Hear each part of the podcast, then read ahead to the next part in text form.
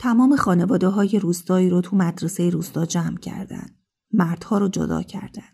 مردها و همه پسرها رو. زنها و دخترها رو تو اتاقی تو طبقه دوم ساختمون گذاشتن. اتاقی که کلاس درس بود و روی تخت سیاهش هنوز مسئله حل نشده بود. مردها رو که به بیرون بردن کمی بعد سر و صدای شلیک گلوله ها بلند شد و گرد و قبار هوا رو گرفت. مادر و دختری بی حرکت کنار دیوار کلاس ایستاده بودند. چنان بهت زده که نمی‌تونستن حرف بزنن یا حتی اشکی بریزند. چند لحظه بعد مادر گفت هازا هو المکدوب این خواست خداست. این سرنوشت ماست. اونا می‌خوان ما رو بکشن و ما هم هیچ کاری نمی‌تونیم بکنیم.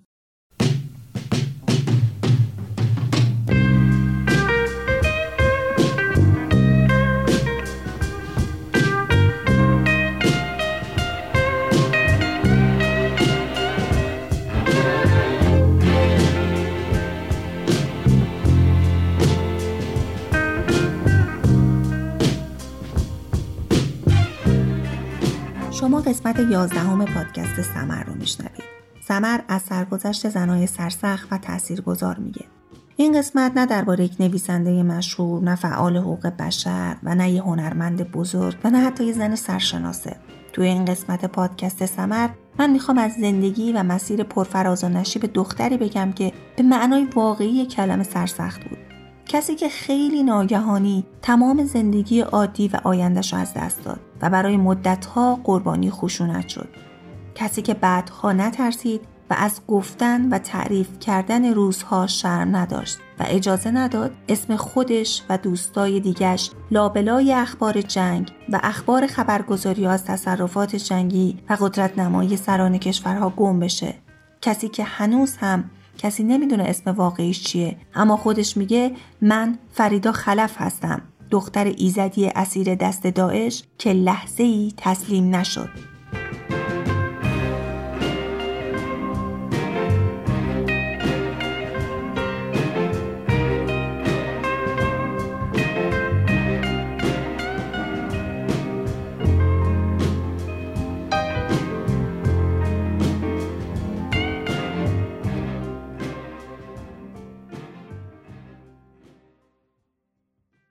فریدا خلف متولد سال 1995 توی روستای کوچو که در شمال رشتگوهای سنجاره. شمالی ترین نقطه عراق با 1700 نفر جمعیت. منطقه که فریدا توی اون زندگی می‌کرد به خاطر موقعیت جغرافیایی و آب و هوای خیلی خوبی که داشت کشاورزی شد محل درآمد مردم. اهالی روستا از باغهای میوه و مزارع کوچیک سیفیجات و سبزیجات و محصولات دیگر رو میفروختند و به این وسیله درآمد به دست می آوردن. پدر فریدا عضو ارتش بود مرزبان هم بود و علاوه بر مرزبانی باغ کوچیکی داشت که توش میوه و سبزیجات میکاشتند و خونه ای که در حال ساختن طبقه دوم روی سقفش بودند. تا برادر فریدا با عروس آینده اونجا زندگی کنه. خونواده خلف شامل چهار تا پسر بود و یک دختر. اهالی روستای کوچو پیرو آین ایزدی بودند در حالی که روستاهای اطراف اکثرا اعراب مسلمون بودند. چون ایزدی ها فقط با همکیشای خودشون ازدواج می‌کردن تو روستاهای دیگه هیچ قوم نداشتن با این حال اونا با مسلمونا مراوده داشتن مسلمونا اجناسی برای فروش به روستا می آوردن و ایزدی ها از تجارت با اونا خوشحالم بودن علاوه بر این هر پسری از آین ایزدی یک پدرخونده مسلمون داشت. مردی که در طول مراسم ختن سوران کودک اونو بغلش می‌کرد و با اینکه پیوند خونی بین پسر ایزدی و خونواده مسلمون نبود اما این پسر وقتی که بزرگ می‌شد از حمایت پدرخوانده مسلمونش استفاده می‌کرد. به این ترتیب روابط خانوادگی بین مسلمون ها و ایزدی ها تقویت شد. با تمام این حرفا مسلمون ها چون ایزدی ها رو شیطان پرست می‌دونستند خیلی مراودات صمیمانه با اونا نداشتن. مثلا از غذاهای اونا نمیخوردن. ایزدی ها آین مخصوص خودشونو دارن. طبق گفته های فرید خلف اونا هر روز صبح قبل از روشن شدن هوا می‌رفتن پشت بوم. تا طلوع خورشید رو ببینن و اولین اشعه های نور خورشید رو مشاهده کنند. در این حالت سراشون رو به سمت خورشید می‌گرفتن و دستاشون رو باز می‌کردن. بعد دستهاشون رو رو هم میذاشتن و می‌گفتن آمین آمین. درونمان را پر از برکت کن. خدا کمک کند دینمان زنده بماند اونا خورشید عبادت نمی‌کنن معبود اونا خداست. اما چون اعتقاد دارن انرژی الهی از طریق ماه زهره و خورشید جریان داره به اونا احترام می‌ذارن. اونا چند بار در طول روز و یک بار هم شب خدا را در برابر این اجرام پرستش می‌کنن. طبق اعتقاد اونها توی ماه سپتامبر هر سال جلسه متشکل از هفت فرشته تحت سرپرستی ملک تاووس تشکیل میشه تا سرنوشت کل زمین رو تعیین کنه. اونا تو این ماه به مکان مقدسشون میرن و از فرشته ها می‌خوان آینده بهتری رو براشون رقم بزنن. زندگی فریدا و اهالی روستای کوچو به این شکل برای سالها ادامه داشت تا سال 2014 و شروع ناآرامی ها تو مرزهای سوریه. کوچو در مجاورت مرز عراق و سوریه بود و چون پدر فریدا هم مرزبان بود خیلی زود از تنشهای نزدیک مرز با خبر شدند. داعش کم کم خودش رو به مرز عراق نزدیک می‌کرد و روستاهای سوریه منتهی به مرز عراق رو تصرف می‌کرد. مردم روستاها هم مجبور به فرار می‌شدند چون در غیر این صورت کشته می‌شدند. کم کم ساکنان کوچو نگران ورود داعش به خاک عراق شدند و مرتب اخبار را از تلویزیون پیگیری می‌کردند. نگرانی ها وقتی زیاد شد که سامه را به تصرف داعش در اومد و تصاویر این تصرف تو تلویزیون پخش شد. همینطور اخبار پراکنده از نقاط دیگه عراق که داعش به اونجا هم نفوذ پیدا کرده بود. موسل که سقوط کرد نگرانی مردم بیشتر شد. مداخله نیروهای کرد و جنایات داعش اخباری بود که مدام به گوش مردم کوچو می رسید. توی اوت سال 2014 پیشمرگه های کرد که از شهری در شمال غربی موسل دفاع می کردن و اون شهر هم نزدیک به کوچو بود با داعش درگیر شدن و مجبور شدن منطقه رو ترک کنند. پیشمرگه های مستقر در کوچو اونجا رو ترک کردن و ساکنای کوچو شروع کردن به سنگربندی کردن توی روستا و خودشونو برای دفاع آماده کردن. خانواده‌ای هم که اسلحه داشتن، اسلحه ها رو بیرون آوردن و نیروهای گشتنی اطراف روستا تشکیل دادن. داعش به روستاهای اطراف کوچو حمله کرد و خانواده ها توی کوچو آماده فرار شدند. وسایل اصلیشون رو برداشتن مثل طلا، پول نقد، اسلحه، مدارک شناسایی و موبایلات. سوار ماشیناشون شدن و شروع کردن به تخلیه روستا. کاروان ماشین ها که شروع به حرکت کرد شهردار کوچو اعلام کرد که محمد سلام یه پیامی براش فرستاده. محمد سلام امیر و معتمد روستاهای منطقه بود سلام به شهردار گفت که با داعش توافق شده که اگر اهالی روستا فرار نکنن در امانن وگرنه بهشون حمله میشه. همینطور اضافه کرد که داعش همه جا هست بازرسی گذاشته و عملا فرار غیر ممکنه بعد از مشورت مردم در نهایت همه به روستا برگشتند. داعش کوچه رو محاصره کرد و برای این کار از اعراب روستاهای مجاور هم کمک گرفت. دو روز بعد هیئتی از اعراب به کوچه اومدن. یک هیئت دوازده نفره به سرکردگی محمد سلام اونا گفتن که با سران داعش توافق کردن که در صورتی که شما اسلحهاتون رو به ما تحویل بدید به شما حمله نمیشه. بنابراین شروع کردن به جمع کردن اسلحه ها و خونه به خونه گشتن و حتی کوچکترین سلاح رو گرفتن تا اطمینان پیدا کردن که هیچکس اسلحه نداره. بعد به مردم گفتن که شما در پناه دوستای مسلمونتون هستید. چند روز بعد نیروهای عرب اومدن و مردها رو توی میدون روستا جمع کردند و شروع کردن به دعوت اهالی به اسلام. با دستور محمد سلام به سمت مردم اسلحه گرفتند و گفتند اگر مسلمون نشید طوری با شما برخورد می‌کنیم که سزاوار کفار باشه. اما اهالی روستا حاضر به تغییر دین نمیشن تا اینکه روز 15 آگوست 2014 نیروهای داعش به کوچو حمله کردند. همه اهالی رو تو ساختمون مدرسه جمع کردن و از مردم خواستن همه اموالشون هم با خودشون بیارن. اموال رو تحویل گرفتن، همه رو بازرسی کردن و زنها و بچه ها رو بردن طبقه دوم. مردها هم تو طبقه اول موندن. داعش اون روز مردها و همه پسرها رو کشت. زنها رو هم به دو گروه تقسیم کرد. دخترای جوان و بقیه. دخترها رو با اتوبوس به شهر رقه بردن به بازار برد فروشی. اونا رو به خونه بردن که فریدا اونجا با دخترای ایزدی دیگه ای آشنا شد. دخترها که از نقاط دیگه ای اومده بودن. 20 مرد از خونه مراقبت می‌کردن. اونجا بود که از صدای اخبار تلویزیون نگهبان فهمید که داعش تمام مردای کوچه رو کشته. روز بعد دخترها برای فروش به سوریه فرستاده شدند فریدا خلف در توصیف بازار برد فروش ها اینطور میگه. اولین مشتری ها رسیدن می‌تونستیم صدای ماشینا رو از دور بشنویم که نزدیک می‌شدن.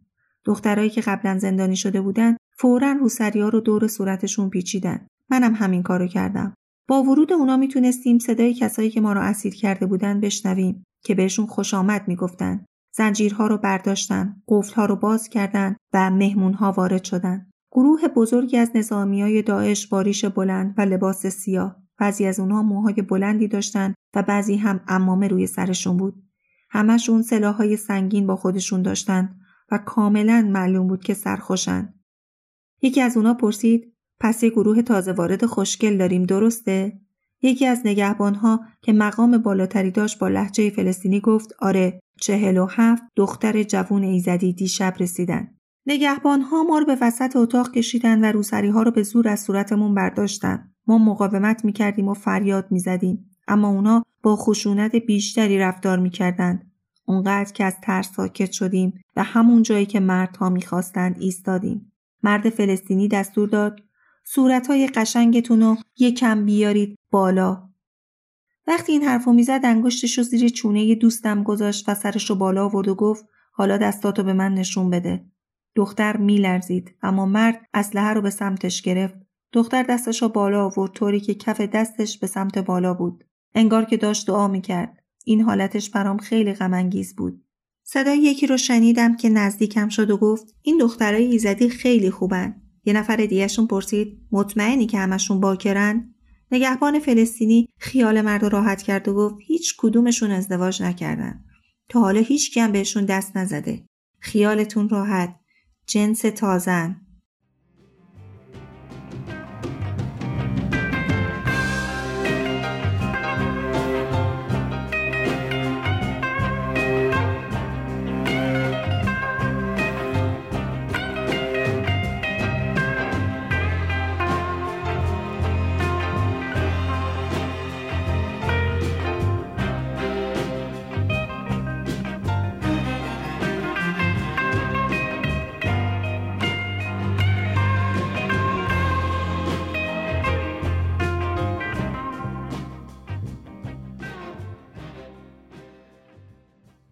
اولین اقدام فریدا برای رهایی از همینجا شروع شد. وقتی که یکی از دوستای ایزدی شد تو ساختمونی که بودن پیدا کرد. فریدا شروع کرد به شکستن میله پنجره تا از اونجا فرار کنند. اما این اقدام با شکست مواجه شد و یکی از سربازای داعش فهمید و انبر رو از زیر لباس فریدا کشید بیرون. یکم بعد فریدا به اولین خریدارش فروخته شد مرد اهل لیبی تو خونه ای که مرد لیبیایی اونو برد قبل از تعرض جنسی با تیکه شیشه سعی کرد رگ دستشو بزنه. از فرط خونریزی بیهوش شد و وقتی به هوش اومد تو خونه یک پزشک عضو داعش بود که او همراه دوستش اوین اونجا بودن تا معالجه بشه. وقتی که چشش باز می‌کنه اینطوری توصیف می‌کنه یه زن دکتر آمد دامنی تا روی زانو و یک تاب پوشیده بود و موهایش را رنگ کرده بود این تصور من از زن داعشی نبود. او کاملا شبیه بیشتر زنان سوری بود. در مناطق تحت کنترل داعش وقتی زنها می‌خواستند بیرون بروند لباسهای یکسر سیاه میپوشیدند برای یک لحظه امیدوار شدم زنی که حداقل در فضای خصوصی خانهاش بین این همه افراطیگری اینطور بود قطعا اگر داستان روبوده شدن من را میشنید یا با من همدردی می‌کرد یا حداقل کاری برایم می‌کرد با خودم گفتم می توانم به او اطمینان کنم تا از او کمکی بگیرم. به عنوان یک زن او باید درک می کرد که کاری که مردها با من کردند اشتباه بود. رفتار زنم و دوستانه نبود. به سردی با من و دوستم صحبت می کرد و موقع حرف زدن امر و نهی می کرد. زن گفت هرگز نباید از اتاق برید بیرون مگه اینکه بخواید برید دستشویی. اگرم فکر احمقانه ای به سرتون بزنه اون بیرون نگهبانا وایستادن. تمام همسایه هامونم از اعضای داعشن می‌فهمین؟ پنج روز بعد از خودکشی فریدا به خونه مرد اهل سوریه برده میشه که خریدار تازه اون و اوین دوستش بوده. این مرد دخترها رو برای فروش به مشتریای جدید می‌خرید. تو خونه این مرد سوری باز هم فریدا اقدام به فرار کرد. از پنجره به بیرون پرید اما خیلی زود سربازهای داعشون و دوستش رو گرفتن و به شدت مجازات کردند. اونها رو به رئیس یک منطقه نظامی که مرد خیلی خشنی بود فروخت و به صحرایی در سوریه فرستاده شد برای شخصی به اسم امیر زیاد. اونجا وقتی فریدا و اوین رو به همون فرستادن سعی کرد تو همون با یک اتصال برق خودش رو بکشه اما سرباز داعش باز هم متوجه شد چند روز بعد باز هم سعی کرد خودش رو حلقاویز کنه اما لباسی که با اون خودش رو حلقاویز کرده بود پاره شد و فریدا به زمین افتاد تمام روزهای فریدا خلف تو اسارت تو این دوره‌ای که تو اسارت بود سراسر تلاش برای فرار خودکشی بود تلاش برای رها شدن از شرایطی که توی اون هست اون هم به هر روشی هر بار هم نتیجه برخورد شدیدتر با تن رنجور و پر از دردش بود. شکنجه های طاقت فرسا و تجاوزاتی که گاهی برای پاک کردن خودش از این اتفاقات می‌خواسته فقط خودش رو بکشه. یک بار در توصیف رفتاری که زیاد با اون داشت گفته امیر زیاد من را روی میزی گذاشت و با یک کابل تا جایی که می‌توانست محکم شلاقم زد. سرم داد می‌زد فاحشه شیطون پرست. فکر کردی می‌ذارم با من بازی کنی؟ آنقدر شلاقم زد تا لباس آبی رنگی که تنم بود غرق در خون شد یک گروه حدوداً 20 نفره از مردان ایستاده بودند و تماشایمان می‌کردند مردان تشویق می‌کردند و با خشونت فریادهای الله اکبر سر می‌دادند و می‌گفتند بزن نشونش بده که سزای شیطون پرستی چیه فریدا برای چندین روز با کمترین رسیدگی پزشکی تو سلولی تنها زندگی می‌کرد فریدا در توصیف محل اقامتش که یک منطقه کاملا نظامی بوده میگه بین کانتینرها یک فضای خالی بود که اونجا 100 تا سرباز داعشی جمع شده بودند. بیشترشون لباسهای قهوه‌ای نیمه بلند و شلوارهای پارچه‌ای به همون رنگ تنشون بود. همه اونها مثل مردای داعشی دیگه که تا حالا دیده بودم ریش داشتن. اما تعداد کمی هم امامه پوشیده بودند. بین اونها مرسوم بود برای نماز کلاهای گرد روی سرشون بذارن روی سجاده های نماز سجده می‌کردند و با هماهنگی نماز میخوندند. پشت سرشون توی یه ردیف گروهی از دخترها ایستاده بودند که کل بدنشون کاملا با چادر پوشیده شده بود. اونا هم مثل بقیه داعشی ها نماز میخوندند. نیروهای داعش دخترای ایزدی رو مجبور می‌کردند که نماز و قرآن بخونند اما هر بار که فریدا زیر بار نرفت شکنجه شد یک بار که تو صف نماز جماعت خلاف بقیه رفتار کرد به سمت شلیک شد فریدا و دخترای دیگه ایزدی توی سلولشون هر روز طبق آینشون عبادت می‌کردن. اونا بارها با سربازای جوان داعش در مورد اسلام و رفتار غیر اخلاقیشون بحث می‌کردن. مخصوصا فریدا. و هر بار فریدا امیدوار بود که نوری تو قلب اونها تابیده بشه.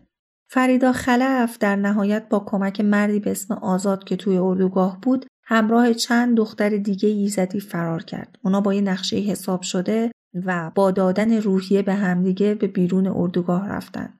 اون با موبایلی که مدتی قبل از انبار برداشته شده بود به اموش زنگ زد و تونست یه رابطی پیدا کنه که تو خاک سوریه به افرادی مثل فریدا کمک می‌کردن.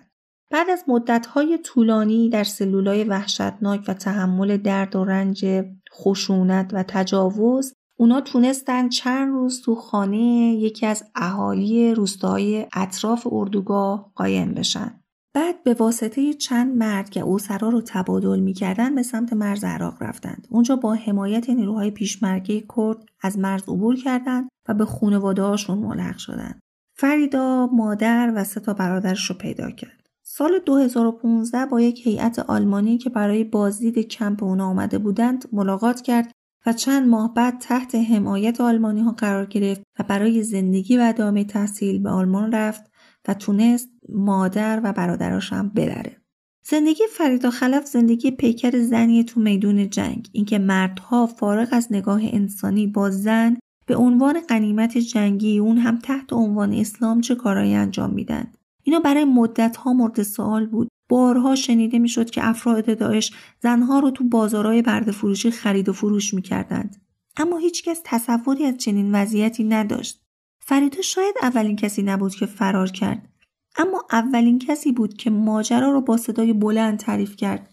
بعد از فریدا خلف نادیا دوست فریدا هم کتابی نوشت که خیلی هم مرتوجه رسانه ها و افکار عمومی قرار گرفت.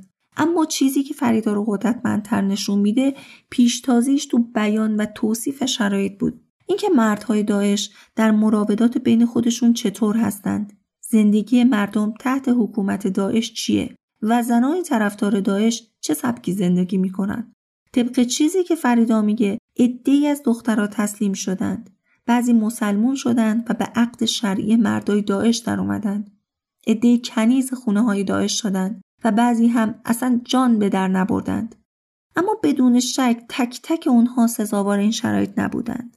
اما معدود دخترایی مثل فریدا بودند که به معنای واقعی کلمه سرسخت بودند. برای هر لحظه جنگیدند و اجازه ندادند ناامیدی رمق بقیه دخترها رو بگیره بلکه به اونها انگیزه دادند. کمکشون کردند و خیلی از اونها از سیاه جاله وحشت و ترس بیرون کشیده شدند.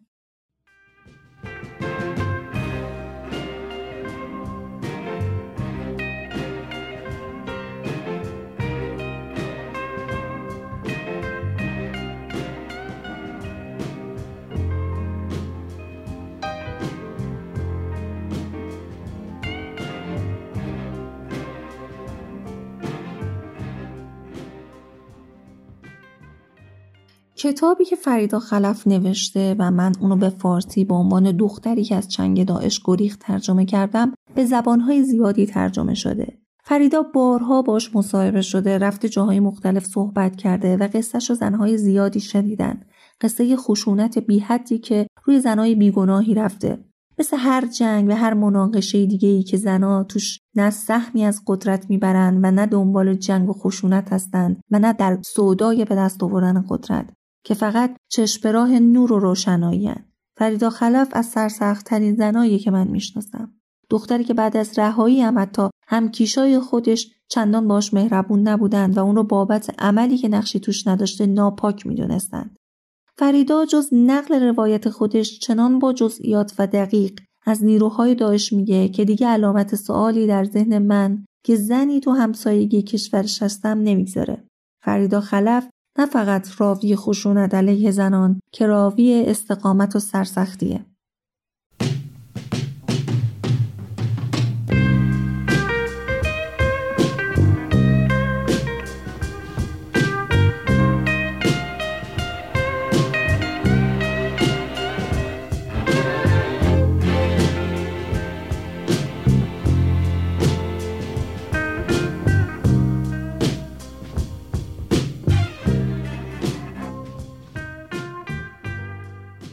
که به سمر گوش دادید. من می‌خوام اینجا از همه شما که بابت اپیزود قبل به من پیام دادید و ایمیل فرستادین و در معرفی نسرین ستوده کمک کردین تشکر کنم. و همینطور آرزو می‌کنم که خانم ستوده هم اعتصاب غذاشون رو بشکنن و حداقل بتونن از حقوق اولیه خودشون برخوردار بشن. اگر همچنان مطمئن نیستید که سمر رو از کجاها میشه شنید باید بهتون بگم از کست باکس، شنوتو، آیتیونز، کانال تلگرام و بقیه اپ های پادگیر اون هم با شناسه اد سمر پادکست. باز هم از مرزی عزیزم متشکرم که ادیت این اپیزود رو هم به عهده گرفت و از شما که سمر رو هم به دیگران معرفی می‌کنید. واقعا ازتون سپاس گذارم